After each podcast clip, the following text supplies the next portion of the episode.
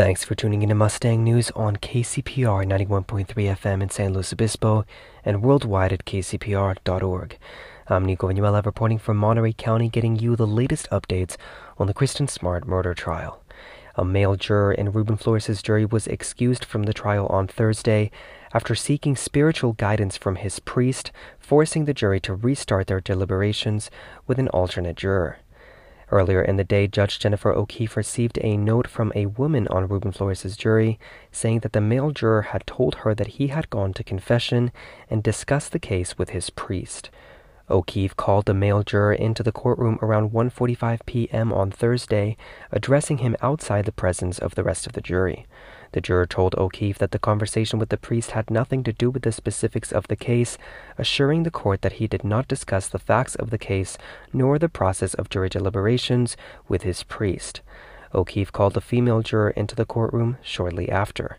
The female juror told the court that the male juror had spoken to her about his conversation with his priest. According to the female juror, the male juror's priest told him that regardless of the verdict, quote, there is someone up there that oversees, in a sense, everybody's judgment, end quote.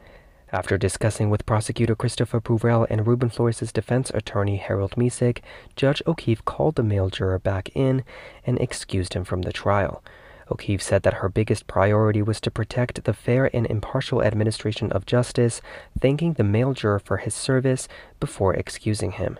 An alternate juror was sworn in shortly after the man was excused, and Ruben Flores' jury restarted their deliberations with the new juror just before 3 p.m.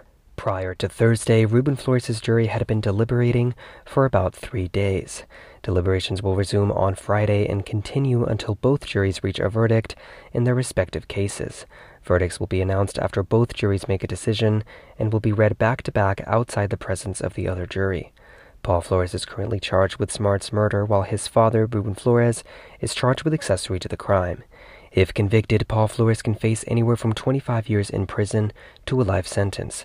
His father is facing a maximum sentence of three years. For more detailed daily accounts of the trial's events, you can visit mustangnews.net or follow Mustang News on Twitter for updates. For Mustang News on KCPR, I'm Nico Vinuela.